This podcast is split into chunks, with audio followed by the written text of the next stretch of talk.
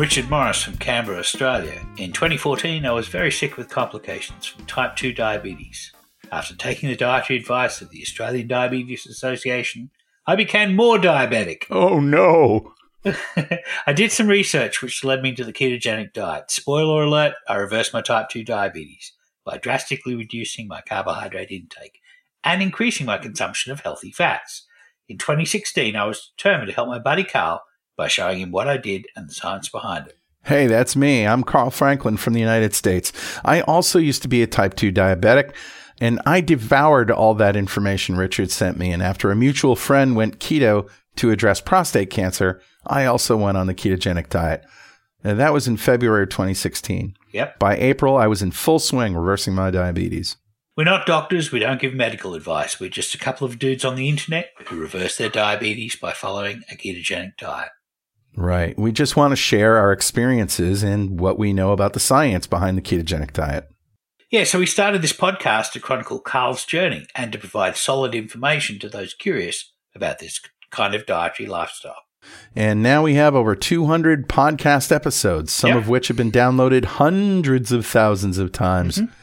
Oh, and by the way, after failing miserably on Facebook, Oh, yeah. We moved our online community to the ketogenic forums where tens of thousands of people share their experiences. We also founded an annual ketogenic festival called Keto Fest. Carl and I are both software developers, and we used to find ourselves at software conferences several times a year where we tend to gravitate towards the conversations that happen in the hallways at conferences. Sure, the talks are great, but it's a community that we enjoy the most. Right. So Keto Fest is a conference to discuss the latest research of ketogenic diets, and it's also a festival celebrating the ketogenic lifestyle. And we intend to have another Keto Fest in 2022 in October. And if you want to sign up to be notified of when those tickets go on sale, go to ketofest.com, send us your name and email address. So, Carl, what is a ketogenic diet? Well, that's a diet where instead of burning sugar and starch for energy, our cells preferentially burn fat. And that produces molecules called ketones that our bodies use for fuel. Right. Our main molecular fuels are glucose, which we make from carbohydrates, and fatty acids, which we make from fat. Our cells have two modes. In one, they burn glucose and make fat, and in the other, they burn fatty acids and make ketones. But you don't have to eat a high fat diet to be ketogenic, right? When you're starting, you may have to, but then in a few weeks, as you become better adapted to burning fat for energy, when all of your calories come from fatty acids, the amount you need to eat becomes coupled to satiety, which integrates not only the variable amount that your body needs to run every day, but also the amount of fat that can be drawn down from storage. So, how many carbohydrates do we need to restrict ourselves to in order to get into that state? That depends. It, some of us who are metabolically disordered need to get below 20 grams a day. Somebody who's quite metabolically flexible can probably eat as much as 100 grams a day. Hmm. How about other nutrients like protein, minerals, and essential cofactors like vitamins and essential fats? Well, you need from 1 to 1.5 grams of protein for every kilogram of lean mass. And beyond that, you just waste excess by turning it into energy instead of using fatty acids. As for the other essential nutrients, if you're eating fatty meats or eggs plus leafy green vegetables, you're going to get most of those because those organisms that made those foods have already concentrated those essential cofactors. Ketogenic diets are varied and delicious. Yum. They can be vegetarian or carnivore, home cooked or takeout, hot cuisine, Hot cuisine! or just bacon and eggs. Yeah, as long as your carbohydrates are low enough. And if you're an absolute beginner, check out our starting keto episode for more information at start.2keto.com. So, how was your week, Richard? What's new? Um, I'm getting ready to wrap up my research project, and I'm about to go back to school to do a master's in February. So it's coming into summertime. The, we've just Australia just won the World Cup of uh, T20 cricket, and we're about to start a, a long season of playing against the English. The English are coming to Australia to to visit, and we're going to play them in Test matches. So that's Wow. what I, Have- that's what I'm up to. Do you play cricket? Have you played it? Uh, not since school, but uh, I I, Hmm. I enjoy watching it. It's it's a game that takes five days. It's kind of like it's it's a, A baseball game, yeah. style of game, but a game takes five days, and most times it's not an outcome. So it's older than baseball too, right? yeah, it is. It is older than baseball, Yeah. but it's a bat and ball game. So uh, Yeah. similar kind of thing to baseball. There's no seven seventh inning stretch or none none of those kind of rituals. The third day stretch. So, yeah, day three stretch. Yeah. So how are you going, Carl? I'm feeling good. I'm in control, and uh, uh, I had a really nice dinner last night of uh, braised beef ribs, which was wonderful.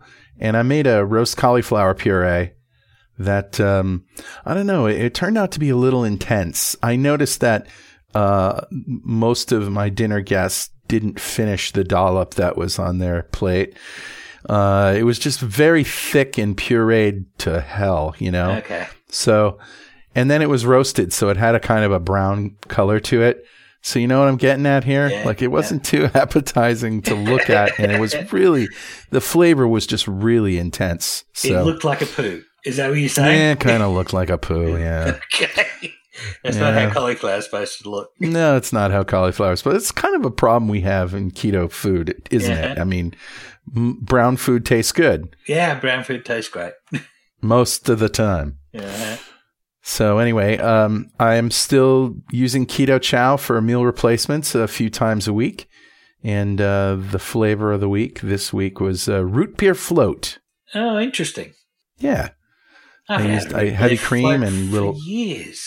I think last time was at the at the ice cream social. I think I had a root beer float. yeah, that's right. Yeah.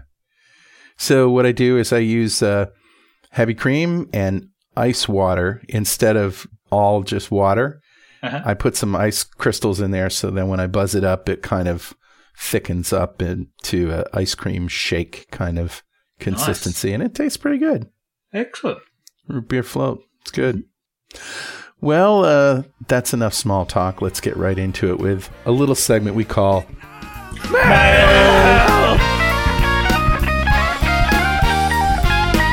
All right. What you got for us, Carl?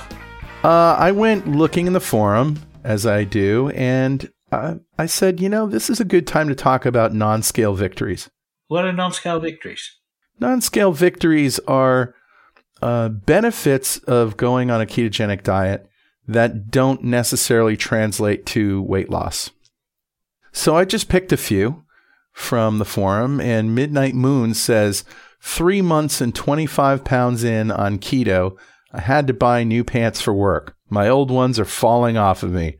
First time in a 33 in over 15 years. Well, that's kind of a scale victory.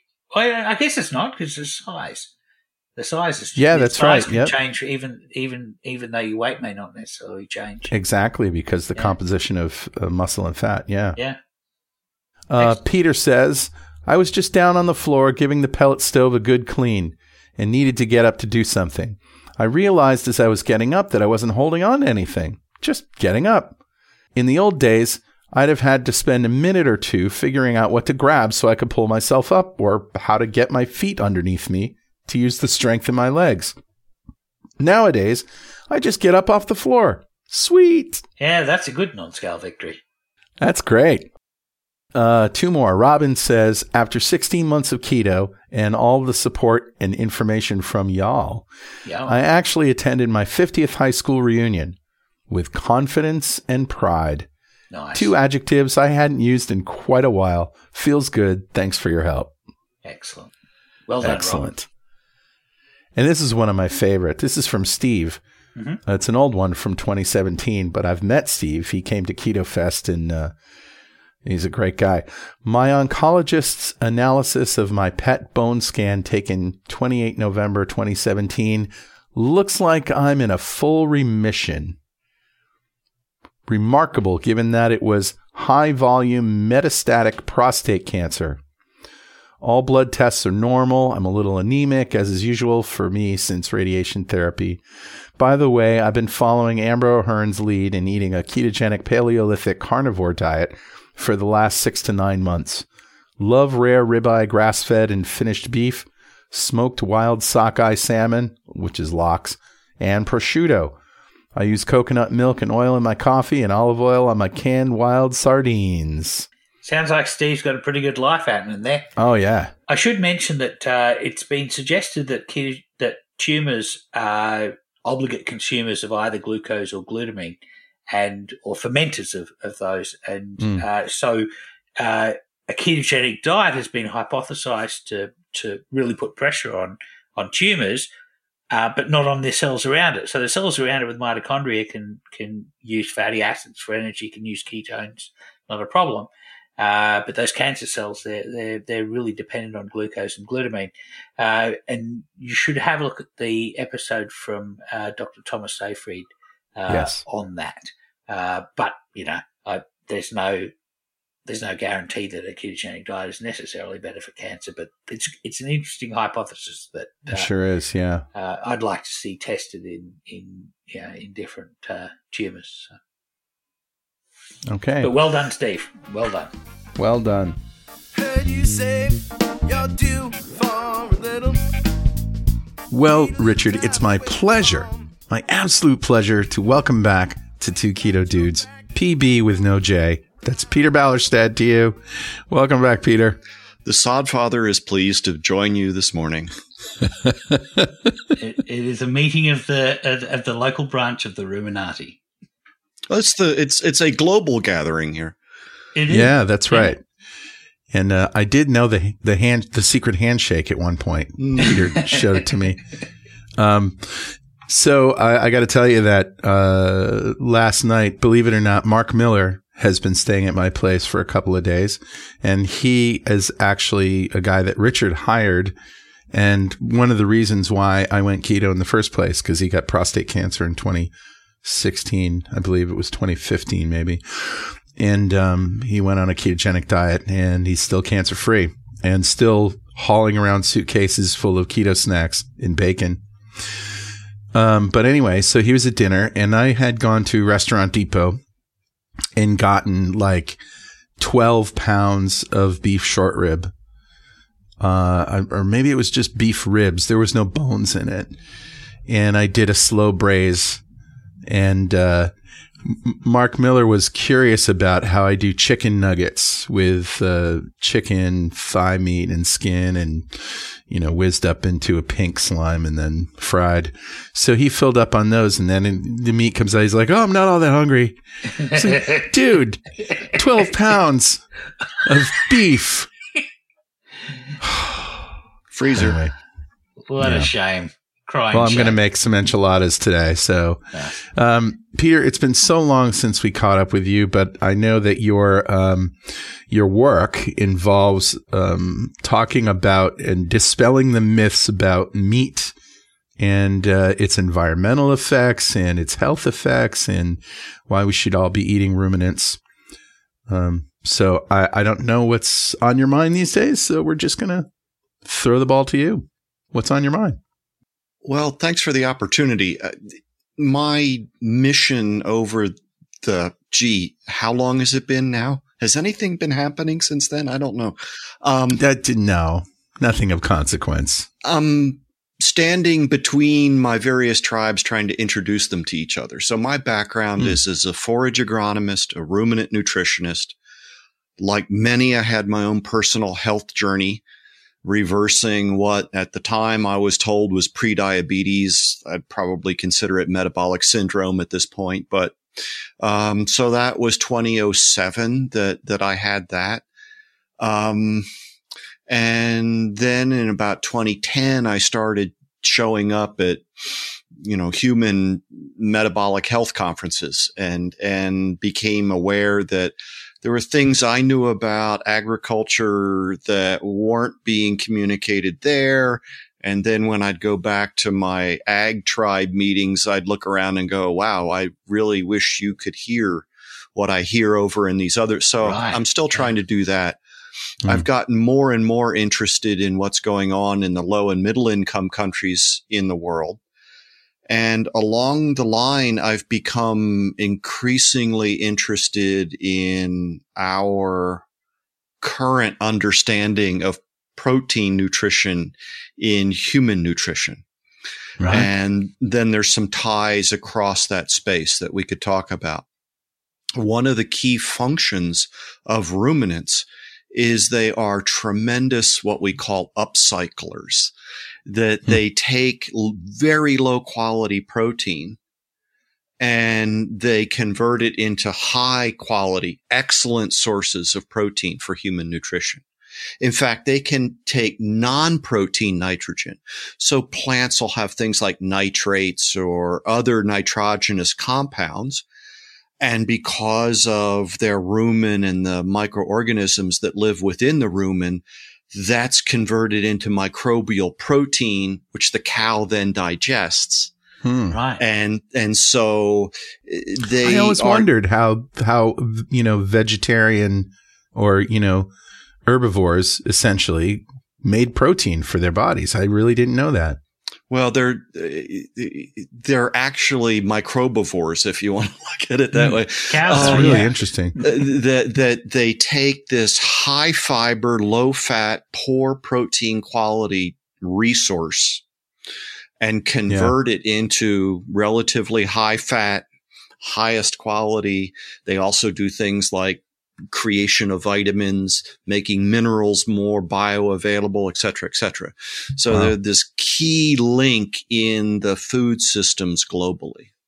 And this is a resource that's abundant on the planet, isn't it? This is grasses and uh, food, uh, feedstock that, that is, is almost unusable by other animals. So, And, and by us specifically. Yes. I mean, I hate to be so, Specifically, you know, centric about humans, but, um, yeah, the most abundant carbohydrate in the biosphere is cellulose.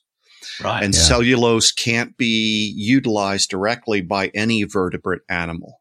It's Uh, I think entirely ant- what ants and bacteria, maybe ants and bacteria are the only uh, well, animals that uh, can- bacteria, fungi, Oh, um, fungi, are, are, are yes. the key um, degraders of cellulose. ants probably Hmm. use bacteria just the same way as cattle do. Yeah, Termites specifically, yeah, I can Termites, speak to termites. Yeah, Sure. Hmm. I know some ants actually garden fungi.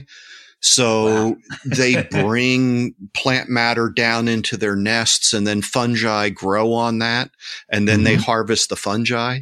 So Wow. little farmers. So I think I, Richard, this is going to be a fun game. I think I can make Peter mad. I'm going to make him mad with Go with it. just two words. it's early in the day. Why? Uh, Well, okay, it might be one word with a hyphen. You ready? Plant based. Well, yeah.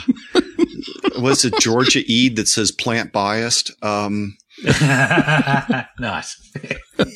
so obviously all of our food systems are plant based Yeah. because l- Right. life on earth is dependent on photosynthesis.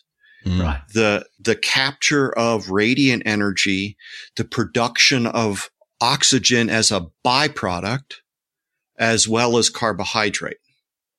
So we're dependent on the carbohydrate, either directly or indirectly, and we're dependent upon the oxygen, obviously. Mm. So in that sense, plant based, yes, but it needs to be understood that for human beings, plants are a relatively poor quality nutrient source. Interesting. Yeah. And I didn't mean to bring that up to hate on vegetarians. I love vegetarians, especially with the right sauce. Um, Well, you know, sometimes if the barbecue's right, you don't need the sauce, but that's Um, true. Yeah. nice rub. it's, it's the right way. Um, we, I sometimes want to kind of look at the wording because we, there are people looking at dietary choices globally and they will make a difference between various dietary choices. So they'll call some people omnivores and then they'll begin to look at pescatarians and ovo lacto and whatever. Mm. And it seems to me like basically it's all omnivores. You're just differing in your choice of animal source food until you get to the tails on either end of the distribution where you're either vegan or you're carnivore. I feel like it's a pyramid, like the pyramid of shame with vegans on the top. And they just throw shame on everybody. You know, the Well- ovolacte, the pescatarians, and it finally comes down to the bottom of the pyramid, which is carnivores. Well, and and again, I, I I'm I'm supremely tired of us versus them. Although it's easy for me to revert to that. Yeah. Um, uh, my greatest interest, and this will get us back towards the the protein and amino acid nutrition, Mm. is people are making decisions. And I'm pretty convinced that they don't have the necessary information to make appropriate decisions. I mean, it's in popular culture everywhere. You know, Yeah. Plant-based equals healthy, and, uh, you, know, good for you, good for the planet. And Yeah, right. both of those are very arguable points, although you Mhm. wouldn't know that listening to general sort of media or, or buzz or whatever the right, Right. description is. So make your best case about uh, uh, uh, about why um, uh, uh, plant based uh, human diets are not a priori better for the planet or better for humans. I mean, and those are two Yeah. different important. Well, I guess uh, one of the things I've learned from looking at low and middle income countries is the harm that comes to human beings when they don't get enough animal source food in their diet. Okay. So something between a quarter and a fifth of children under five years old globally are stunted, Mhm. wow. which is due Wow. to a lack of essential nutrients, which all the authorities say are best provided by animal source foods. Now, there's lots of reasons why that happens, but that's just an observation. Um, one could also look at like a third of women of childbearing age globally are anemic. Right. And again, Hmm. this is the lack of a nutrient best provided by. So w- w- we have the reality that people in high income countries have choices that are not available in low income countries. And by the way, where do most of humans live? In, in the low Hmm. and middle income countries, not in the Hmm. high income countries. So that's a key interest. N- uh, Number two is a lot of the conversations about nutrition are based on false assumptions. Let's just leave it that way. okay. So people will consider energy from plants as equivalent on a caloric basis to energy from fat, right? Calorie for calorie. And they treat those as if they have the same metabolic effect on human beings. We know that's not true. Yeah. Right. Um, and, and so does then, that come down to does that come down to bioavailability? Well, from the caloric point of view, energy from plants is going to be sugar and starch. Right. And we know that that has a different metabolic effect on human beings than energy Sure. from fat, which is what we're going to get from animal source foods. Yeah. Um, similarly, if we look at protein, and we may need to dig into this just a little bit, but for now, I can say that people talk about protein from plants as if it's equivalent to the same amount of protein from animals. And in no way. It's, it's not. And then you could go down the list and look at so minerals or, or vitamins. We know vitamin need is in a sense, is not in a sense, is very much influenced by how much carbohydrates in the diet, for example.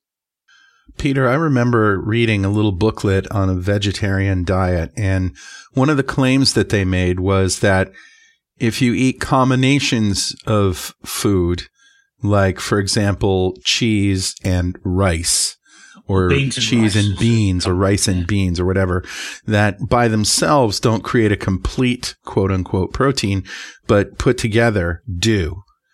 Is there any shred of truth in anything like that? Well, the, there is in the sense that in a meal, the combination of amino acids that we can absorb from the foodstuffs, and that's a critical issue, do make up for a lack that might be in any one of them. Okay. But there's some critical considerations. One is that has to happen at each meal. You're right. Okay. Number two is, and I remember this quote from speaking with Dr. Hans Stein, uh, University of Illinois. Uh, an eight year old boy, he set the example in India, but I can't imagine that this wouldn't be true for any eight year old boy. Okay. If he had unlimited access to rice and lentils, Mm. could not meet his essential amino acid nutrition Wow. due to physical limitations. You just can't process that much. So you've got that going on. I see. So it's about the density of the amino acids in the foodstuffs. You'd have to eat so much of it that your stomach would explode, kind of thing. Yeah, physical limitation. Um, yeah. Also, we need to understand that, for example, a critical uh, amino acid like lysine is very susceptible to being bound and made unavailable when we process the plant source food. So Hmm. the key example is you, you start with wheat, which is low in lysine, low value. And then you make whole wheat bread out of it, for example, and you cut that value by like a half. Hmm. And we can find some, for example, corn based breakfast cereals where the DIAAS value, which we can get into, is essentially zero because almost all of the lysine has been irreversibly bound to carbohydrate Mhm. to make it, you know, brown and crispy. That Right. browning reaction The is that reaction. binding of lysine. And once that occurs, we can absorb it. So now it's not only a matter of is it there? It's a matter of can we absorb it? And then there's the stage once we absorb it, we're limited in the amount of amino acids we can use by the amino essential amino acids that's there in the least amount. And so we can use the amino acids up to that point and then everything else gets oxidized and we excrete the nitrogen and et cetera. So mm-hmm. it, it, and one of the amazing things to me is this is stuff that people in swine nutrition, which is not what I'm trained in. I have a little bit, but for four decades, they've been aware of this. And it hasn't made it into human nutrition, and yet we are we're roughly similar to swine. We we're monogasts. We have one stomach, and we process our food in very similar ways, and we eat very similar kinds of foods. As swine are now used as an, an animal for testing to determine true ileal digestibility. So it's complicated stuff. I mean, we can go back into the late 1800s when we started determining what's called crude protein. Mhm. We take a sample of feed or food.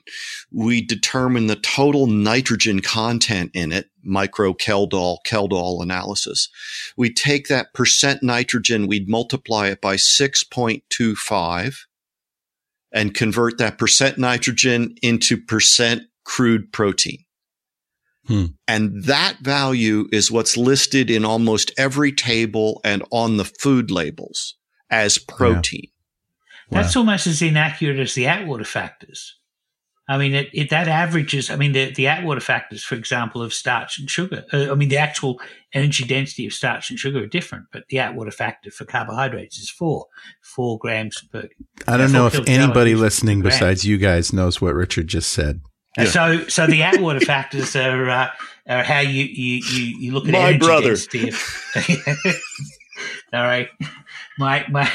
My, my my my past three years of biochemistry are starting to show. So All the right. Atwater factors are how you gauge the energy density of uh, macronutrients. So Okay. um, uh, carbohydrates and protein are said to have roughly an uh, uh, an Atwater factor of four, so four ca- kilocalories per gram of protein or per gram of Oh, okay. carbohydrate, and nine per gram of fat.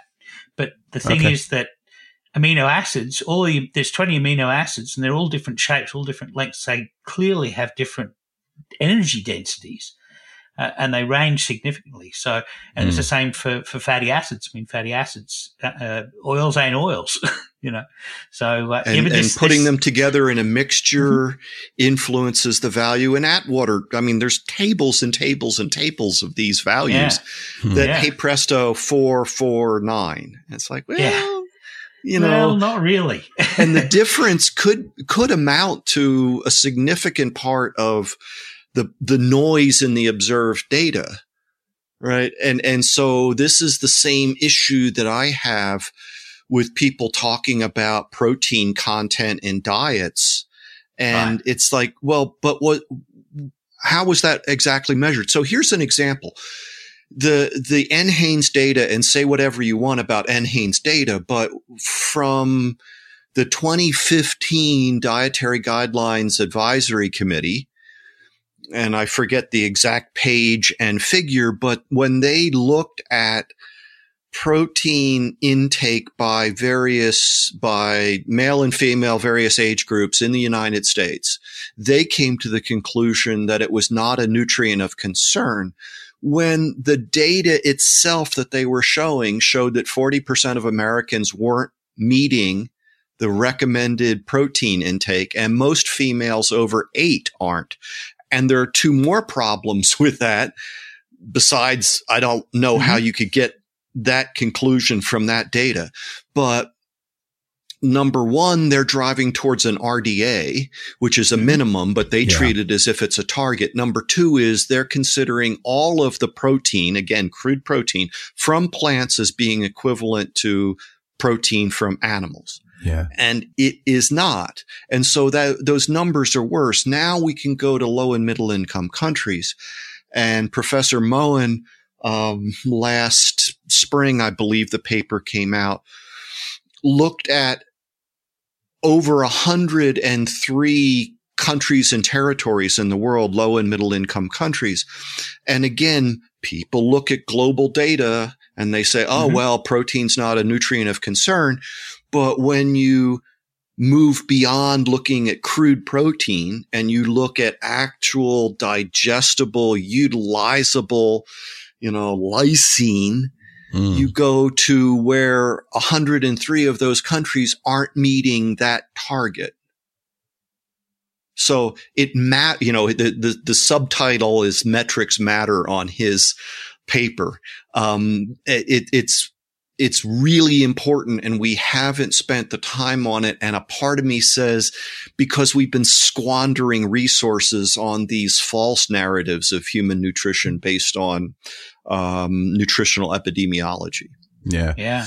You know, there's uh, if you take away the idea that some uh, non-meat eating humans, in whatever category you want, um, c- uh, eat c- just crappy vegetable matter food, right? If you take that away, um, you're left with this idea that they will have to take supplements because of, there are just some things that are not available in any kind of um, vegetable form.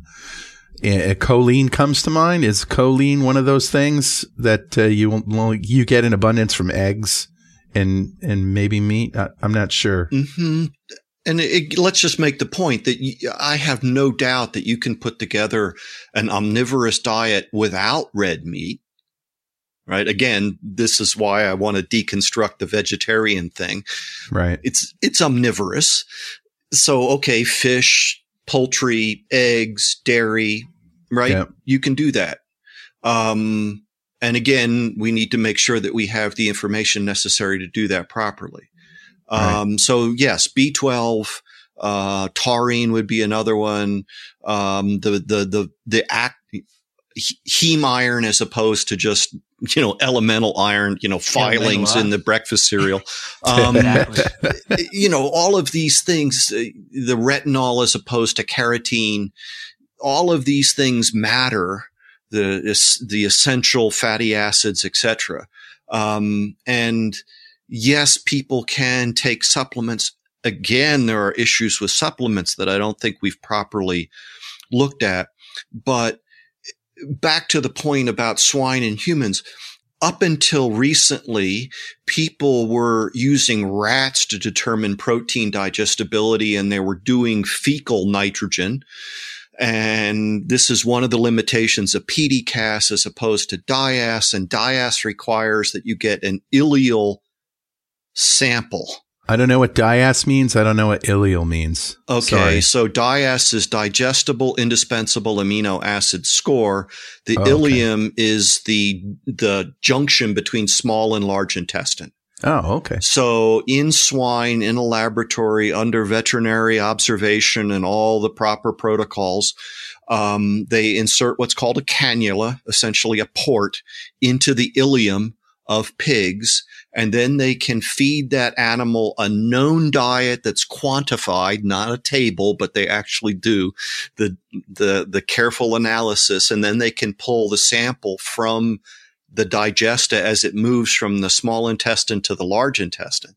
So they can know actually what has been digested between the mouth and the ileum without contamination in the large intestine. So you begin to see that this is expensive work. It's not trivial, but it's Mhm. work that needs to be done in order for human, and this has been accepted, accepted by international experts as far as where we should be going to the point where people have said FAO and others, Food and Agricultural Organization, that food labels should have indispensable amino acids listed as if they're ingredients, like other nutrients. Now, okay, I'm not so sure, but that that's the direction, but it's going to take a while to get that kind of data. So Like an RDA of amino acids kind of thing. they have determined yep, they have determined what the intake reference protein should be for different age groups and again that's an improvement because they now have 3 to because human needs vary Right. um, arguably there could be a fourth for us old farts because we know that we need a higher plane of nutrition as we age And certainly Um, for diabetics who have who body fat uh, and, you know, lo- uh, uh, protein surrounding that body fat, which then becomes part of the, the cycle. Well one of the Whatever. I, interesting- I'll let Richard talk about that later. one of the one of the interesting things in my life this last September was speaking to a low carb USA audience. I had been to a meat science conference and listened to Right. um, Dr. Eric P. Berg, who's a meat scientist from North Dakota State University, give a presentation on this topic broadly. And he had gone and pulled together 10 different studies where they had swine feeding and they fed a deficient and a sufficient lysine diet. And across those 10 studies, there were three things that they saw. One was like, um, significantly greater subcutaneous fat in the deficient diet, a like 87% greater marbling intramuscular fat, Mhm. and a significantly smaller loin eye muscle size. Hmm. So I had leveraged those slides to be part of my presentation in San Diego. And one of the things I did was I went to the pork board and got their images of model, uh, marbling scores. And, and with input from Dr. Berg was able to say, you know, sufficient is marbling score two and the average of these deficient diets was marbling score five and showed that the next day, a physician surgeon from St. Louis came up to me and said, when you put that up, I looked at my partner and said, this is what I'm seeing in my patients Yeah. That he's a chronic pain person. He's serving a low socioeconomic population in St. Louis. And he says, I'm installing $60,000 devices for chronic pain, back pain that don't work. Hmm. What if it's lysine deficiency? And then he shows me that there is an established association between intramuscular fat in the back muscles and chronic back pain. Wow. Right. Now think about the kinds of foods that people are eating, the cheap grain based processed stuff, which we just talked about. When you make it brown and crispy, you take the lysine that was there, low that it was, and make it essentially unavailable. You I don't deplete know. it using the Maillard reaction. So Exactly. you deplete you lysine go. directly. So Hmm. yeah, I mean, Fist it, bump. it- yeah, fist bump, virtual fist bump. So um, it seems almost like what you're suggesting is that we need RDAs for available amino acids. That we need to we need that those that are essential, um, indispensable, the indispensable um, uh, amino acids that we can't make that we have to eat in our diet. That we should have individual RDAs for those rather than an RDA for whole protein. Well, I think it's fair to say the RDA at 0.8 grams per kilogram body weight is insufficient. And others have suggested something more like 1.2 to 1.6, you know, somewhere in that realm. We then need to understand that all of those are defined as high quality Yeah. Yeah. or right. reference. You know, they call it reference protein. Then they call it high quality. And then they define that as meat, eggs, dairy, seafood. Hmm. I mean, you, you wouldn't want one gram per kilogram of three quarter reference weight or of reference weight of, say, 100% glycine, for example. You're going to be essentially ne- essentially deficient in what seven or eight other amino Yeah. acids. So, Yeah, yeah, Mm. Yeah. yeah. So, so I, I think that uh, the DIAAS approach is to find the is is to define the protein quality, right? So, quantity of the dis- digestible, indispensable amino acids per gram of protein, and then we look to Right. what the overall protein intake wants to be, because again, they all have to be there in the appropriate level to allow us to utilize the protein that we're getting. So I, I- I think that there are people who make recommendations of, you know, how many grams of lysine or leucine someone needs at each meal. Um, you know, I, I think that if we can focus on getting those excellent sources of protein at sufficient quantities, then we're probably not needing to worry about the the specifics, which is why you know not cluttering, not getting a label that's this long to put on something. I think is probably Yeah. a better approach. But it, it's important for us to understand all this, or someone to, so Yeah. that we have more nuanced conversations going forward. So part of this then ripples back into environmental considerations because too much of the environmental conversation is about, well, you know, we have so many pounds of protein in quotes from plants compared to how many pounds of protein we get from animals. And then we look at, you know, emissions values and we say, oh, look, they, these plants are so much better. Again, in Moughan's paper, it it decreased when when they shifted from looking at a crude protein i think he used the phrase gross protein which means the same thing yield to a utilizable lysine yield. It took the greenhouse gas emission intensity of milk down by a factor of 100 Wow. 100 and it put everything on a very comparable basis, plant and animal. And there's one more thing there because again, metrics matter. That's all based on using GWP 100 instead of GWP star. The last IPCC report stated What that the GWP hell are you 100 talking about? GWP 100 has been overestimating the impact of enteric methane burps from ruminants by Oh, a yeah. factor of three to four times. Right. I So- remember seeing your slide on this. So, Which- so now all those impact values need to be decreased by, let's just call it a third. Hmm. So what you're saying is that um, the reported uh, amount of methane being produced from animals um, i- uh, that we're going to eat in our diet is a third of what is being claimed. No, the way I'd put it. So what GWP star does is it's a better representation of the warming potential of methane from enteric, this, this biogenic methane. So the idea being that biogenic methane, carbon dioxide through photosynthesis makes carbohydrates, which are then reduced to methane, a small part of them go to methane, but that methane is then oxidized to CO2 within Right, 10 so it's years. part of the local cycle. Yeah. Exactly. Uh, as opposed, so, so in net, it represents no new atmospheric carbon dioxide Hmm. Because it's a cycling. GWP 100 didn't take that into account. GWP star does. And What's GWP, Pete? it's global warming potential. Oh, right. Oh, okay.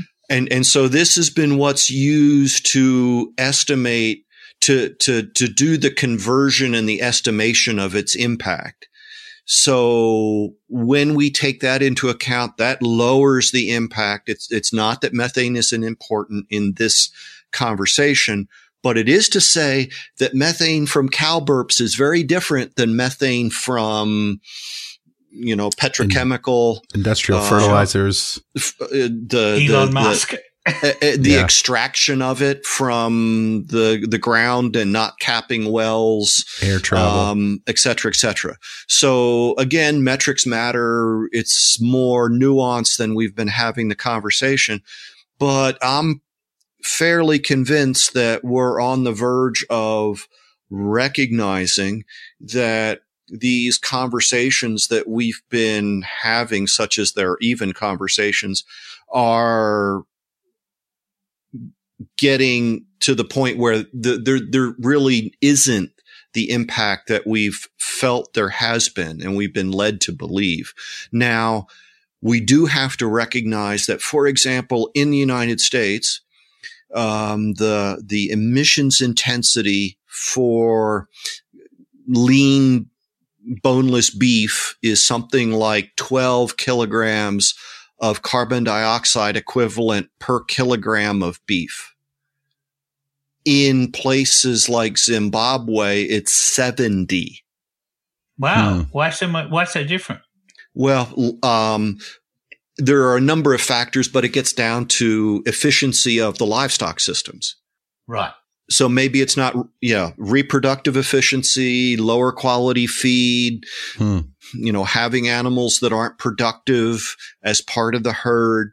These all then go against whatever is produced by those animals, right? In terms of the budget. Could be the climate, the environment that they're raised in as well, and the the grasses or whatever they're Well, cl- yeah, it's always, that's always the climate influences what feed resources. Yeah, and then that yeah. feed resource quality is going to influence how productive the animals are. The other thing I wanted to mention before, because I know you guys really want to get into it, but the only obvious thing that comes to mind is uh, you, you talk about you know um,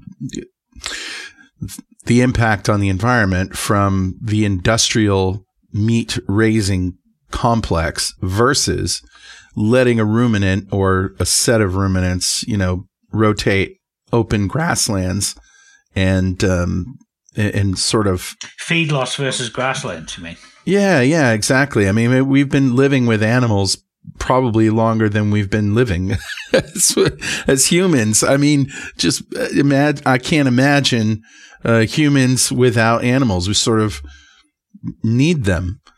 Yeah, I think that it's pretty clear that the the resources that were provided by the large herbivores is what drove our evolution as a species. I Yeah, think that that's fairly clear. yeah, Um, I, I think one of the advantages of ruminants is that globally, something like 96% of all the feed that goes into all the ruminants in domestic herds globally, 96% is not human utilizable. And Wow. of that 4% that's left, that's cereals, that's grain hmm. Oats. but Yeah. a quarter of that was for, is estimated to be for whatever reason not you know, off grade. There's a lot of reasons why, even if you're going to eat cereals, you don't want them contaminated or spoiled in some way, whatever. So ruminants globally are this upcycler of resource into what we must have. Now, mm. I twitch at certain phrases because I hear them a lot. And my experience is that people don't understand them, but they're sort of pejorative by nature, right? So when you say industrial meat, I have to point out that even in the United States, 90% of what the typical U.S. commercial steer eats lifetime is not human utilizable.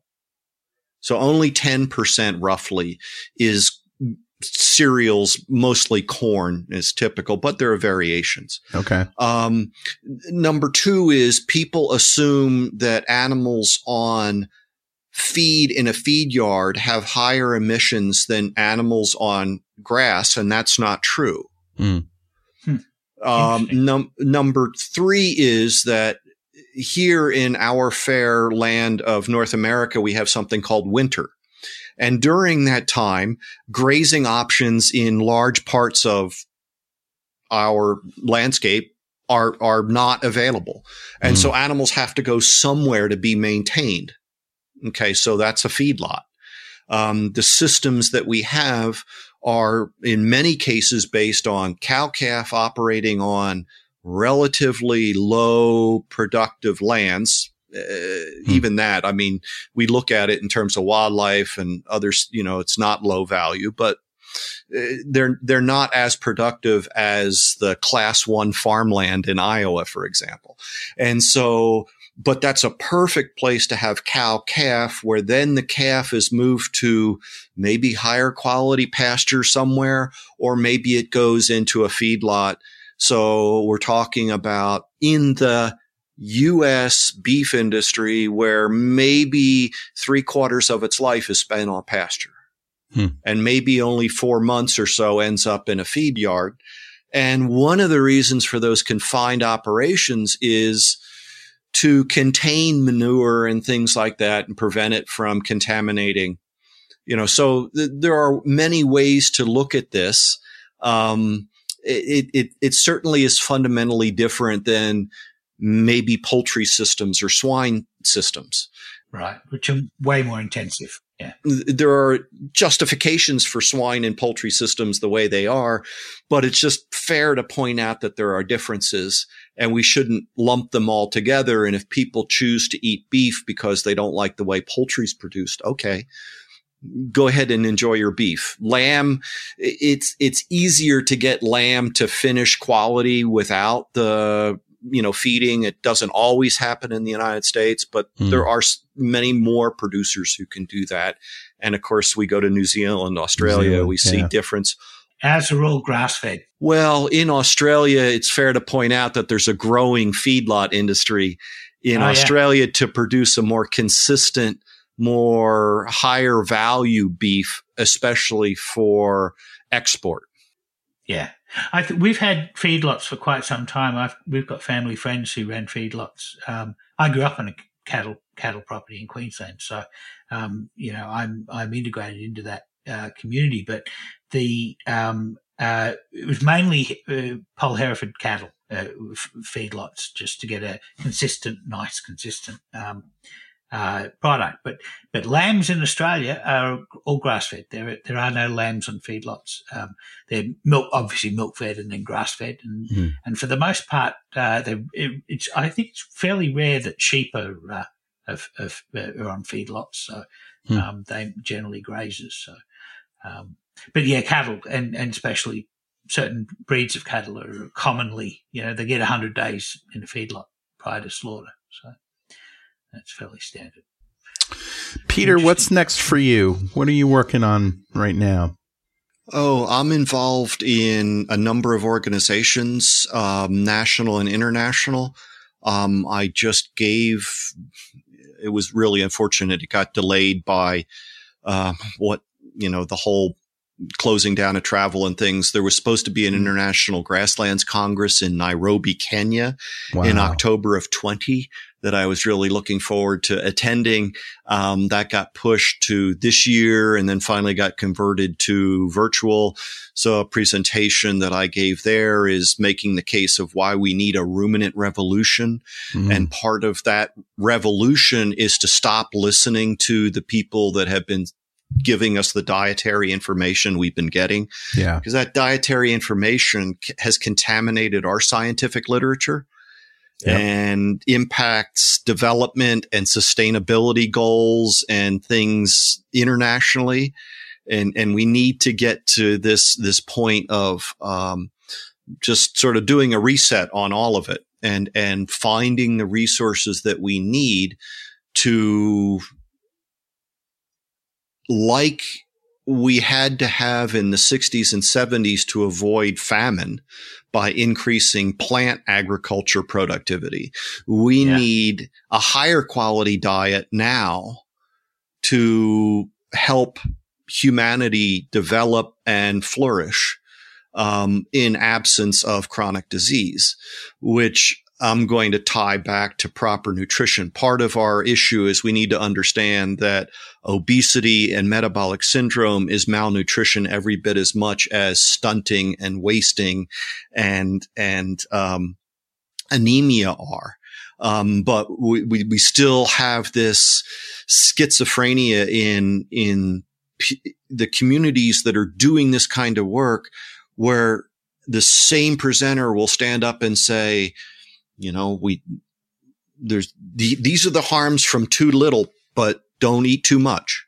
Yeah. Like right. somewhere animal source food transitions from being an essential to, and I understand that that can happen with micronutrients and things, but it, mm. it, it is necessary for us to have that conversation. So that's one of the things that I'm, I'm pushing hard to try to get more into the awareness of the groups of researchers and my agricultural tribe. Um, in 23, there'll be an international conference in the U.S.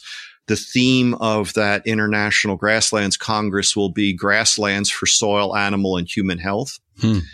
And so this is an opportunity. Hopefully we'll be able to have hundreds of people from all across the world government agency research, some producers coming together, and this will be an opportunity to get some information in front of them. You know, part of the message is back to, you know, making it personal. Do you think you're right. part of the 88 or do you think you're part of the 12? Well, what the right. heck are you talking about, Pete? oh, well, let well, me I'm glad you, you asked. yeah. So, so I've got I've got two, uh, one question and one observation. Uh, I'll start with the observation first, and that is that um, uh, you were talking about uh, lysine deficiency causing intramyocellular uh, lipid droplets, you know, marbling. Um, one of the things I, am chasing down is the entire feedback loop that causes insulin resistance, and it's it it actually starts with it, it, it obviously it starts with insulin, starts with hyperinsulinemia, but one of the one of the problems that um, insulin signaling does, independent of glucose um, disposal, is when insulin goes up, uh, your uh, ability to get uh, fatty acids into the mitochondria is inhibited. Um, ins- insulin signaling turns on one of the key enzymes for making new fats, which which shuts off fats getting into the mitochondria. So you you basically uh, you can't burn fatty acids, so you lose the sink of fatty acids, but you still have the source that's pouring fatty acids into the into the rest of the body. And so what happens is you, you, cells have these buffers called lipid droplets that that store the, the lipids until they can until insulin goes down and they can get it into the mitochondria to be utilized for, for energy. And so these lipid droplets um, they compete with the glucose transporter for uh, membrane fusion proteins called SNAP23 uh, or snare proteins. But so essentially, what happens is if you have more of these lipid droplets, you were saying in the in the back muscles, this um, this physician saw them in the back muscles of people with uh, chronic back pain. Those intramyocellular droplet, droplets, those lipid droplets, are competing uh, with the glucose transporter, so that the glucose transporter has to get much more insulin signal to be able to fuse to the to the membrane because it's running out of these proteins that are required for for mem- uh, fusion with the plasma membrane. So that closes the entire cycle because once you can't get the glucose transporter moved to the plasma membrane, you can't clear glucose. The the pancreas sees that and, and sends out more insulin, and it's that's the that's the feedback cycle there. So that's why um, essentially diabetics are inhibited from burning fatty acids at the same time as being unable to get glucose into the cell. It's it's why a fat man is hungry. It's why type 2 diabetics, despite swimming in fuel, are unable to generate energy. And the interesting thing is that lysine deficiency could do the same thing as well. And that is how lysine deficiency could cause insulin resistance, because if it's causing an increase in, in lipid lipid droplets, it's going to be tying into the exact same thing. Mm-hmm. Uh, the, one of, uh, I know you had a question, but one of the things that Professor Berg mentioned in his talk was that he is positing that metabolic syndrome, he's thinking of it as subclinical kwashiorkor. And and kwashiorkor typically is the emaciated child with the bloated edemic belly, mm-hmm. swollen belly. Yeah. And if I understand properly, kwashiorkor is like a West African word that means the, the, the sickness that the baby gets when the next child comes. Wow. In other ah. words, this child is now weaned when the next yeah. baby comes onto a low quality cereal based diet. Wow. Right. And develops this. And Professor Berg is working along the assumption, just what you said, which is that metabolic syndrome, it could in fact be driven in large part due to this poor protein quality based diet.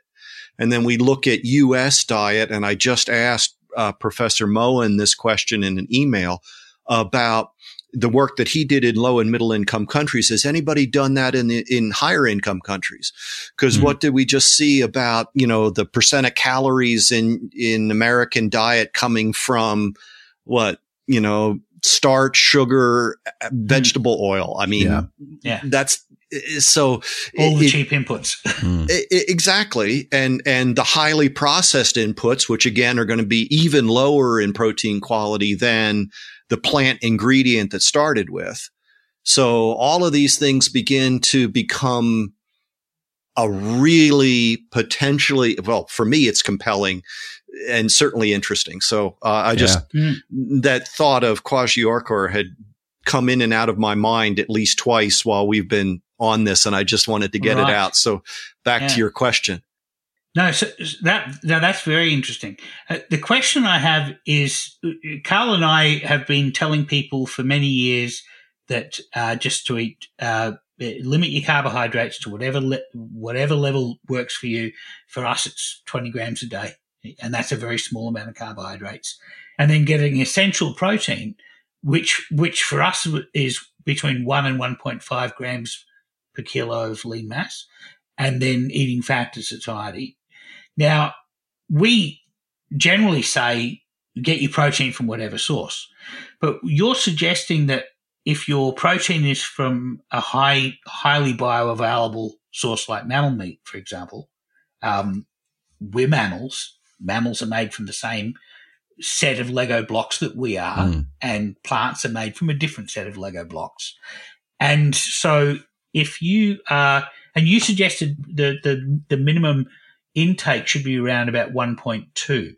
Now, we got our data from urea appearance studies, which basically show that as you increase protein in the diet, eventually you'll start seeing urea appearing in urine, which tells you now we're wasting protein for energy because we have enough essential uh, protein. Um, do you think we should be changing it to 1.2 as a minimum? Or do you well, think we should yeah. be advising people to eat, eat, um, you know, meat? Yeah. So first of all, I, I am not that kind of doctor, right? So I don't give advice, right? Yeah, right, Except yeah. if you want to know how to improve your pastures or, you know, that kind of, it's, it's important to keep that in mind. Um, if only for my own humility. Uh, It, I can certainly s- point to people like Stuart Phillips, who is making the case of 1.2. Um, I think it's arguable that if somebody is looking to get protein from animal source foods, making up one to 1.2 and then forgetting about what's coming from other sources. I mean, Yeah. so here's another thing.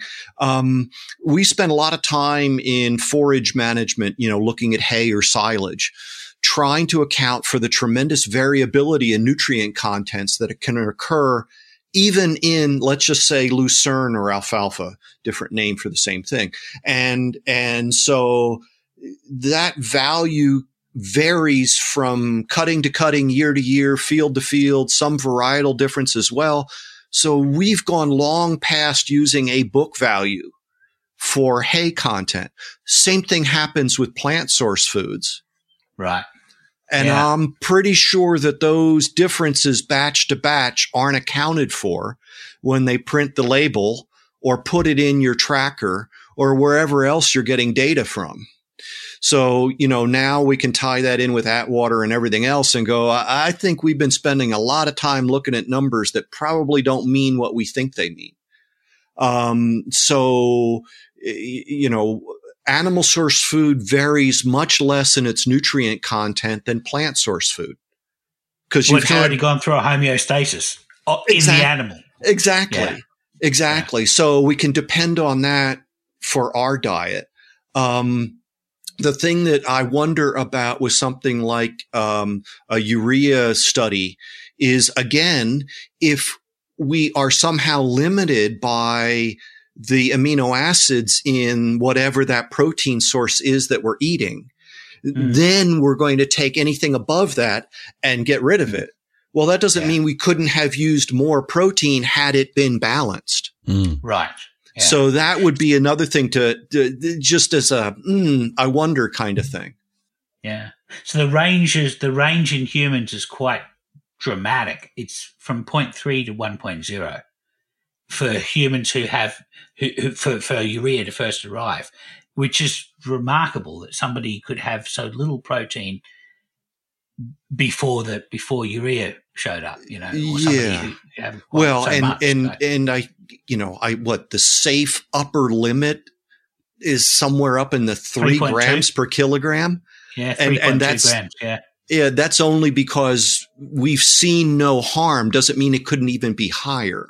Now that's a whale of a lot, and I'm not suggesting anybody get there. I guess the safe thing to say is we have a tremendous window in which to shoot, and we and, and that we should feel comfortable doing that to the point of our personal response. Is there Right, such that- a thing, guys, as a home urea test? So that you could test it for yourself? I'm not aware of it. I mean, wouldn't that be nice? Yeah. So, you know, two of my messages are, you know, eating this way won't kill you and it won't kill the planet. Yeah. Yeah. Right. But on the other side of this is chronic disease has an environmental footprint itself. Oh, yeah. Good point. So, you know, put crudely, what's, what's the environmental footprint of diabetics losing their feet? Mm. I mean, put crudely, I recognize No, it. yeah. Yeah. Oh, oh, speaking of somebody who almost lost a toe, I appreciate the metaphor. Yeah. Um, you know, I, I have seen and I've reported and uh, seen the calculations. So the pharmaceutical industry itself has a tremendous footprint Mm. Yes. and, and Yes. it tends to not be from biogenic, right? It tends to be from, um, a- another source of input, let alone what it does. So anytime we talk about sustainability, if we're not including in economic as well as social factors with the environmental factors, we're not having an honest conversation. They all have to be considered and there's going to be trade offs and back and forths, right? Um, but I've seen figures that say that in the, the, the, the greenhouse gas emission footprint for the U.S. healthcare industry is estimated to be somewhere around 10% of the total. And all of agriculture is, you know, sort of like 9% and and they're they're not exactly comparable figures. The point is just to say, you know, beef is like two. Hmm. Yeah. So yeah. It, it's there. It's not often thought about. Um, someone gave me the the figure that if the average American type two diabetic could eliminate their medication use Mm-hmm. Let's just hypothetically assume yeah, not something that, that like could that ever could happen because yeah, just, just everybody knows that's wild. impossible. Yeah, just just just let's be wild for a moment. I so know if, if you saw could, my tongue firmly planted in my cheek there.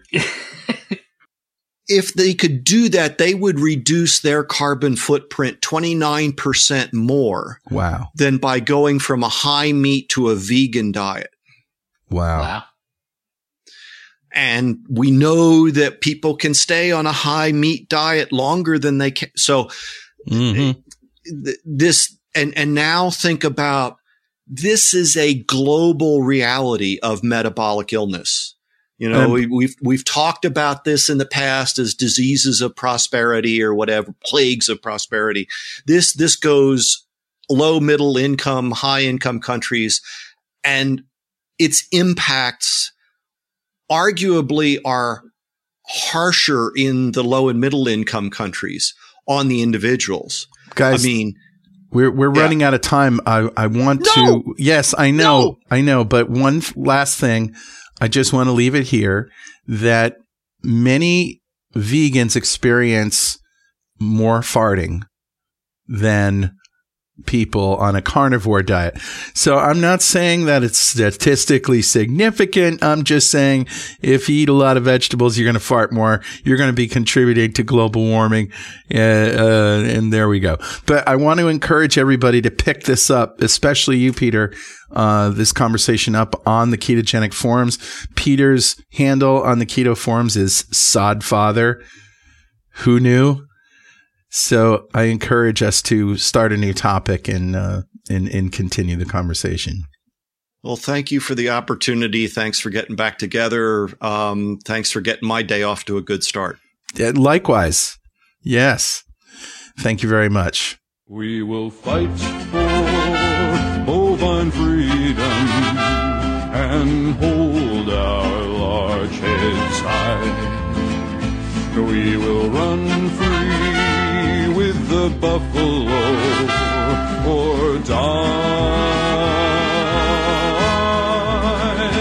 Cows with guns. It's always great to talk to Peter. I know we ran a little bit long there, but I figured, you know, you haven't really talked to Peter in a long time, and no, you guys were really jo- juicing on the uh, yeah, on the science. yeah, who am sorry, I to stop you there? Sorry about that. Sorry about that. No, no, it's great. It's great. And again, we should pick this up in the forum as I suggested. So, Richard, you got some malarkey for us, do you? I think it's time to look into some malarkey. malarkey. Well, that's where we look at some bullshit floating around in the nutritional space, right? Yeah, but we don't call it bullshit anymore. Well, you just said the word. Um, it's still bullshit, right? Oh, yeah, 100%. All right. So, what malarkey are we looking at today? This one won't make us many friends in the low carb community, but it has mm. to be hmm. said. The argument that we should be eating protein is everywhere, and we've just discussed it with Peter. Uh, but a lot of the arguments that we should be eating more protein, unlike Peter's conversation, isn't necessarily evidence based. I'm going mm. to unpack some of the claims and look at what the literature tells us.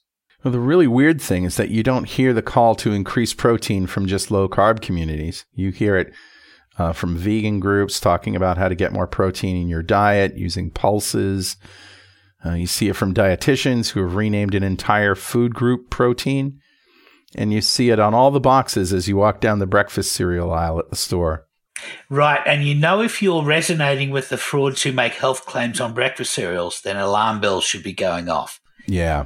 In the 1960s, they used to advertise all the healthy vitamins and minerals a growing body needs. But hmm. that was because they added supplements into their products because the underlying food was micronutrient depleted. Some corn based flake products even added iron filings to the batch because, hey, hmm. iron is a nutrient, but elemental iron like that, it's not really bioavailable. You just end up making magnetic poo. I've seen that on YouTube. You could crush up breakfast cereal, put it in a plastic bag with water, and put a magnet near it, and you'll get iron filings. and a bag of poo. right. And in the 1970s, they used to advertise low fat, high energy. Translated, this is full of sugar and starch. hmm And then in the 1990s, it was low in cholesterol. And in the 2010s, cereals suddenly came out that were high in plant based sterols called phytosterols, which magically lower animal sterols in you. Is that a good thing? Uh, probably not. Cholesterol is one of the most important lipids in every membrane in our body. There's no long term evidence that supports the safety of trying to displace your cholesterol with plant sterols. So now, if you look at cereal boxes that say high protein, when you actually compare the nutrients, and I'm going to give you an example here, one of the Australian cereals nicknamed the Iron Man food, the actual amount of protein in this product went from 21.2% to 21.8%. Oh boy. That product is still 65.2% sugar and starch, and yet the health claim is now with more protein. Well, that is some serious malarkey. There's no practical difference between 21.2 and 21.8%. exactly. So, this protein is a health halo effect is also common amongst the low carb groups on social media. And look, 95% of what they say is good evidence based information. Right, which implies that 5% is malarkey. Well, at least that's better odds than dietary guidelines, which are about as predictive as a tossed coin. Yeah, the food pyramid is 50% useful and 50% malarkey. The advice to eat leafy greens and meats and fish is great. The advice supporting low fat foods and grains, that's malarkey. Look, if they'd stuck to fatty meats and leafy greens and to restrict sugars and starch, they'd be actually helping people. And the reason they can't quite bring themselves to suggest people eat fat is that fat has twice the energy density of other fuels. So if you restrict fats, then gram for gram, you get twice the bang for buck in restricting calories. And that brings me to some low carb diets that are also energy restrictive, mostly by reducing fats. Yeah. As I mentioned a few weeks ago, the problem with caloric restriction is the next day you burn less. And if you keep doing it, like, say, a contestant on The Biggest Loser, then after 13 weeks of that, your daily energy consumption can have dropped by 1,000 kilocalories per day. And mm-hmm. then six years later, you still may be burning 800 kilocalories less than you were at the beginning of the TV show, and you've gained back all of the weight that you've lost and more. You've just broken your metabolism to win a TV show. Well done. Yeah. Oops. The first kind of low carb, low calorie diet that I'm going to call out is the protein sparing modified fast. The idea here is to eat mostly protein, very little fat or carbohydrates. Now, don't get me wrong, a protein sparing modified fast or PMSF can be a very useful targeted strategy if you're already leanish and you want to make weight for a combat sport or a body comp- competition. But for type 2 diabetics, that would be metabolic jackass. I don't think we can say it's not professional. It's only a short term crash diet for one. A diabetic isn't going to change their body comp by starving themselves for a few days. It's going to hmm. take a couple of months. And even bodybuilders who swear by this diet only use it for a few weeks and only when cutting for a competition. Hmm. A type 2 diabetic wanting to lose body fat needs to burn body fat. And to do that, they need to lower insulin. A fast fast does that. A low carb, high fat ketogenic diet does that. A high protein diet, however, raises insulin. And Gannon and Nuttall showed that a diabetic challenge with a protein raises insulin almost as much as they do for a carbohydrate challenge. So, so what happens if you raise insulin and you're lean and you have plenty of amino acids in circulation? Well, you shuttle those amino acids into your muscle cells to repair, repair the damage you just did in your last workout. And once insulin drops after an hour after the meal, you burn fat. Hmm. So what happens if you raise insulin and you're lean and you have plenty of amino acids in circulation? You shuttle those amino acids into your muscle cells to repair the damage that you did in your last workout. And once insulin drops after an hour, then you burn body fat that is covering those muscles. If a diabetic does that, then they have elevated insulin for up to six hours after the meal and they can't burn fatty acids. And so they're only burning glucose and amino acids. And there isn't a lot of glucose around if you're on a protein sparing modified fast. So you waste amino acids for energy for six hours after the meal, burning very little fat while making ammonia. Hmm. And that brings me to the protein versus energy diet. Okay, so why is that malarkey? Well, the premise is that of the three macronutrients that we get calories from, carbs and fat are just nutrition free calories. That's the E. So the diet of so the idea of this diet is if you want to eat well, you should eat more protein and less energy. Hmm. So what's wrong with that? Well, the first fanciful claim is that protein is not energy. It is. The way that almost every carbon atom in your protein that you digest will leave your body is exhaled as carbon, carbon dioxide. So it's used to make energy in respiration? Yep. The only real exception is some sloughed off skin or hair fall, some in urine, especially if your kidneys are in trouble, and those left on your body when you die. So if protein is energy, then it's the E versus E diet, right? Not exactly, because when you use molecules of amino acids for energy, you have to first get rid of the nitrogen atoms so that you can make ammonia from them. Oh, okay, so it's E plus ammonia versus E. Right, and ammonia is toxic, so we have to turn that into urea and expel it in urine. Okay, so it's the E plus P versus E diet. If you're lucky, we can only get rid of so much ammonia via urea. And when the amount of protein that we eat gets too high, then ammonia builds up and we're at risk of ammonia toxicity or rabbit starvation. Rabbit starvation, how do we know that? Well, there are studies where a sample population is fed increasing amounts of protein and their urine is tested. And as the protein goes up, so does the urea ex- excreted. But at some hmm. point, increasing protein intake doesn't increase urea excreted. That's the rate limit. You've saturated your ability to safely eat more protein when you when you're not increasing the amount of urea that's coming out. What is that point? It's roughly 3.2 grams of protein intake per kilogram of lean mass, or roughly three quarters of your total body weight. It, does it differ from person to person? I've heard people saying that they eat 4.4 grams per kilogram. Yeah, that's probably malarkey. Oh, is that the only problem with a high protein, low energy diet? Not even close. The second fancy is that fat is nutrient free. Many of our essential cofactors, vitamins A, D, E, and K, that we must get from diet are fat soluble. Only hmm. B, vitamins B and C are water soluble. So hmm. those fat soluble vitamins are in animal fat. That is where the animals that concentrate these nutrients store them. Also, there are fats that are absolutely essential. We can't desaturate fatty acids beyond the ninth carbon bond. So, for many neurotransmitters and specialized lipids for membrane function, we must eat their raw materials. So, hmm. it's silly that fat is considered to be a nutrient free calorie. So, how about the protein leverage hypothesis that if you don't have enough protein, you will eat Krispy Kreme donuts until you have enough energy? Sure, if you aren't eating enough protein, but you really don't need much. The hmm. protein leverage hypothesis comes from the obs- an observation in locusts that as protein percent in their feed drops, they eat more calories. Australian entomologists Simpson and Raubenheimer have suggested this hypothesis explains why humans are obese. The protein in our food is getting diluted. And they did this meta analysis of ad libitum human feeding studies that seemed to show that humans protect an essential protein requirement. Hmm. The next step, of course, is to test that hypothesis. They have the observation in locusts. They've looked at epidemiological data in feeding studies. So the next step is to actually test it. So they did that, feeding people in a double blind hmm. study food ad libitum that was either 10%, 15%, or 25% protein. What they predicted was that as you increase protein, people will eat fewer calories. What they actually found was from 10 to 15%, there was a decrease in energy consumed, but for 15 to 25%, there wasn't any significant difference. This suggests that the hypothesis is incomplete. I hmm. suspect it's because humans will defend an essential requirement of protein that's somewhere between 10 and 15%, and above that it becomes an energy leverage hypothesis rather than the protein leverage hypothesis. Interesting.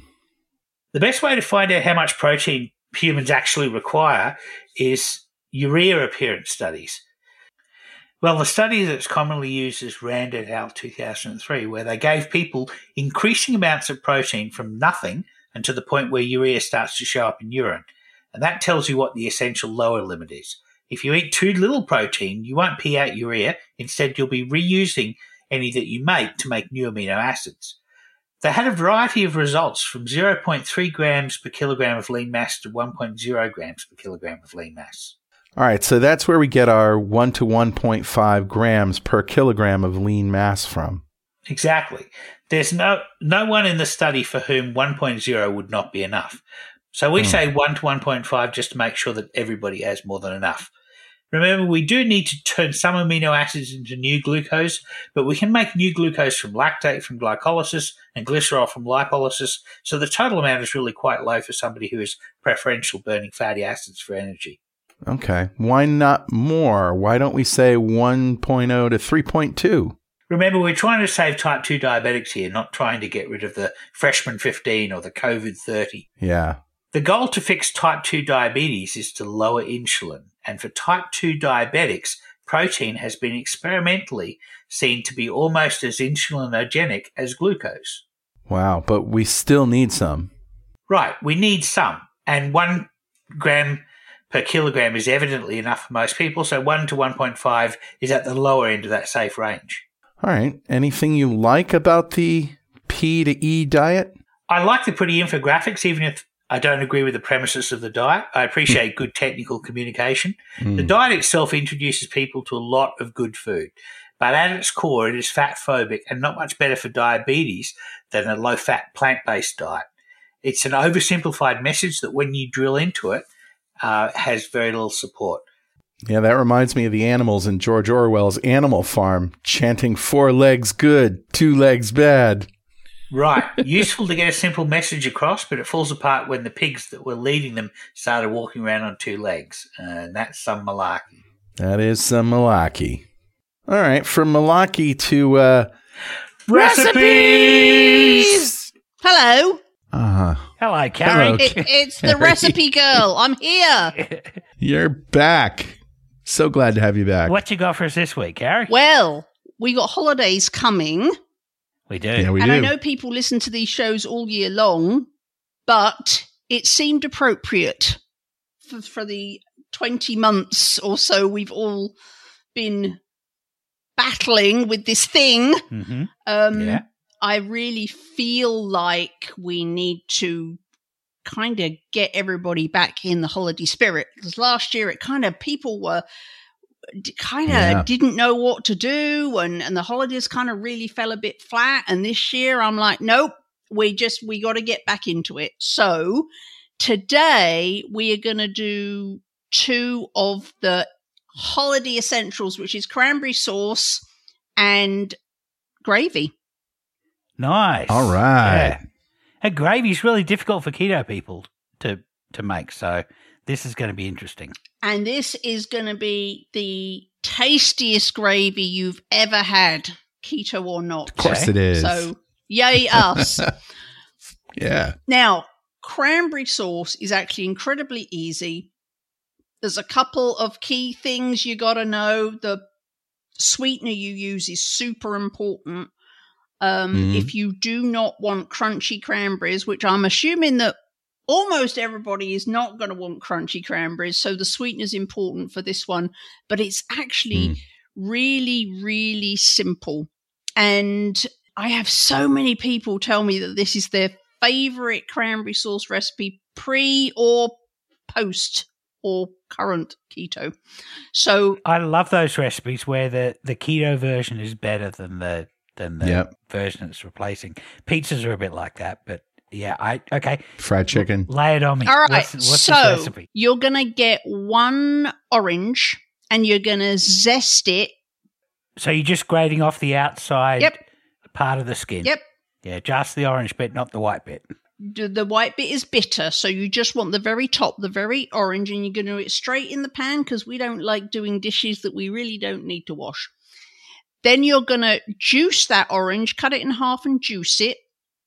And you're going to add enough water to the orange juice to make it up to one cup or eight fluid ounces. And then you're going to put your orange juice water into the pan with your zest, and you're going to add 12 ounces of fresh or frozen cranberries, doesn't make any difference. And you're going to add eight ounces of xylitol or allulose. What you must not do is use erythritol or any blend mm. that is basically erythritol. So your erythritol Right. monk fruit blends, your Truvias, your none of that. If it's mainly erythritol, don't use it because you will be sad. You will have crunchy cranberries. So you're going to use eight ounces, 225 grams of xylitol or allulose, and you're going to put that in the pan with your zest, your orange water, and your cranberries. You're going to stir them well, and then you're going to bring them to the boil over a high heat. When it comes to the boil, you're going to reduce the heat to a simmer, and you're just going to let it simmer for 15 minutes, giving it a quick stir once in a while. Once your 15 minutes is up, you're going to remove it from the heat. You're going to pour it into a bowl and you're going to let it cool. Can I ask a question that's probably on people's minds? You may. Uh, orange juice, eight ounces is like 30 grams of carbs. No, no. So the juice of one orange is is like an eighth of a cup. You're going to Okay. juice the orange and then you add enough water to make one cup. So most of that cup of liquid is actually water. Right. If you want to do it without the juice and just use a cup of water, the flavor will be marginally less, but you can totally do Yeah. that. I find the real flavor from orange comes from the from the zest. Right. And if I need a substitute for orange juice in any way, uh, I go for Gatorade Zero because it has, you know, it's not so synthetic tasting. You could also it gives you a little bit of you that could orange also flavor. substitute lemon juice if you wanted to do like half Right. or two tablespoons of lemon juice and then make it up to one cup with water. You can do that too. There's also orange extract that I use, which you is can nice. also do a couple of drops of orange extract and your eight fluid ounces of water. So en- any So of you go. those will work. However, The it was not. It's not eight ounces of orange juice. Yeah, yeah, no, I, no, no. I know that. I'm just saying for Yep, ratio yep, yep. purposes. You know, there's probably five or six carbs in in in the whole thing. so cranberries are twelve percent carbohydrate. So there's there's you're going to be getting more cra- more carbs from the cranberries than you are from the Ah, from, okay. from the other. Even though they're better, even though they're slightly tart, they're Mm. um, they they still have some sugars in them. But you know, this is this is if you're going to have cranberry cranberry sauce, you're just going to have a tablespoon of the stuff. Right. You're yeah, gonna- you're right. Yeah. You're you're not going to you're not going to chug the entire container. So No, Right. You're ice you're cream. not even going to have. There's what? There's twelve ounces of cranberries. So you've got about. Actually, I did the math on this. You're going to end up with. 21 to 22 ounces of finished sauce and you're not Hmm. not even going to going to consume an ounce of that yeah, got it. Cool.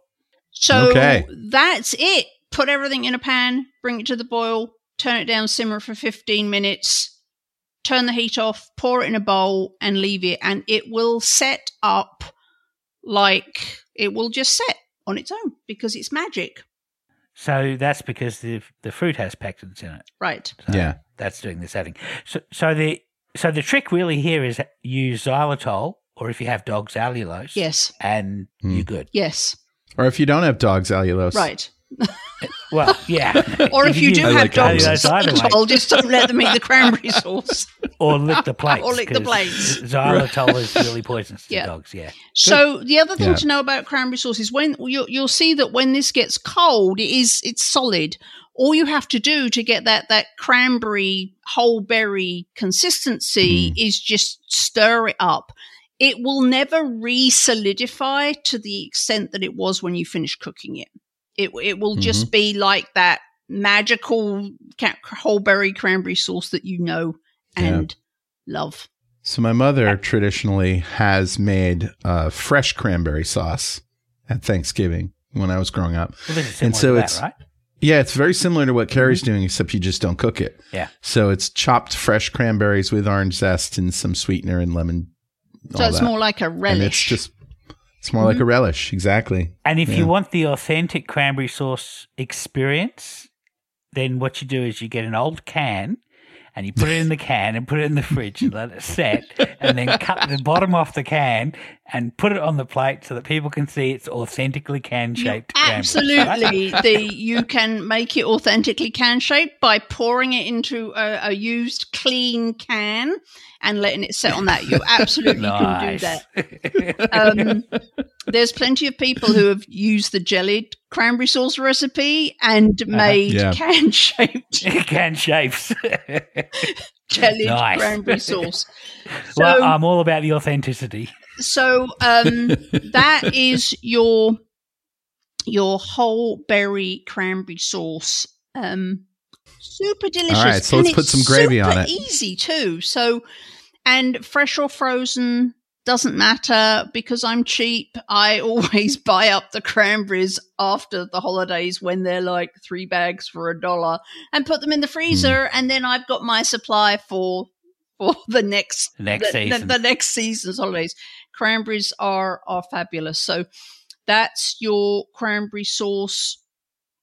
If you find that when it sets, it doesn't set firm enough, then you didn't cook it long enough. And you can just put it back in the pan, rewarm it, cook it for a bit longer.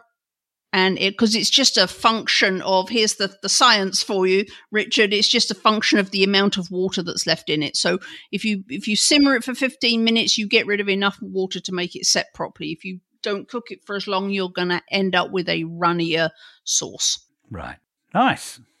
Oh, I like All that. let's let's that put some gravy on this cranberry All right, sauce. gravy, gravy. So we're going to start with, and I could have bottled this and sold it when I lived in Seattle and I had neighbors. They used to come round and beg me to make their gravy. Little did they know what was in it, but anyway, I, I happily obliged. so, That's some foreshadowing right there. so you're going to need a turkey roasting in the oven.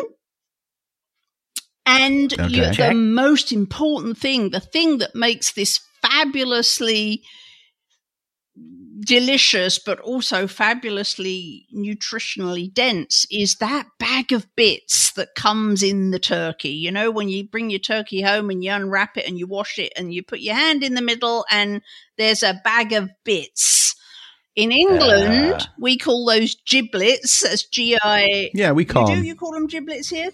Yeah, okay. we do. Yeah. So giblets, and they're usually in a bag. Sometimes you don't even get the bag; you just get all of these bits. There'll be a, an a S-shaped skinny thing, a neck. There'll be organs where you're going to fish those all out, and you are going to, while your turkey is roasting, you are going to empty all of the contents of your bag of bits into into a pan and you're going to add just enough water to cover them. Then you're mm-hmm. going to place your pan over a medium heat and bring it to the boil. Then you're going to reduce it to a simmer and simmer it for 15 minutes until all the bits are cooked. It doesn't take long because they're very small. Then you're going to fish out, you're going to tip off the water or get all of your your bits and you're going to let them cool the cooking water from your pan that you cooked your bits in, you're going to put in a blender because there's good stuff in there. That's not just water. And you are going to put the the bits that don't have any bones in, so there's some organs in there that don't have bones in. You're going to put those in the blender with the water, and then you're going to pick all the meat off of the neck. That's the bony part. You're going to pick all the bits off, put those in the blender. And when your turkey is about 30 minutes from being cooked, you are going to remove it from the oven and you are going to pour off all of the juices that are in your roasting pan. You're going to tip them off into a little bowl. Scrape off the fond. Right. So all all of the juices, you're going to put those in a bowl. You're going to put your turkey back in the oven and you're going to put all those turkey juices into the blender with your your bits of meat and your cooking water. Then you Yeah. are going to blend the living daylights out of everything that's in the blender. Right. You're going to add sea salt and ground black pepper to taste. And if you want a richer, creamier gravy, at that point, you're either going to add a quarter of a cup of heavy cream or you're going to add a quarter of a cup of thick coconut milk. That's the stuff that comes in the can. Um, for those of you Mm. that don't want to do dairy, you're going to blend that until it's completely smooth. Then you're going to turn the blender to low and you're going to take the, the, the middle out of the blender lid and you're going to tap half a teaspoon of guar into the blender while it's running and blend for 10 to 15 seconds. Don't overblend it. That's it. 10 to 15 seconds. Then you're going to stop the blender and decide if you want it any thicker. You can make your, I know some people like super thick gravy, some people like super runny gravy. Test it. If you want it thicker, do the same process, but tap a half a teaspoon of konjac flour or glucomannan powder into the gravy while the blender is running. And again, blend for 10 to 15 seconds, no longer.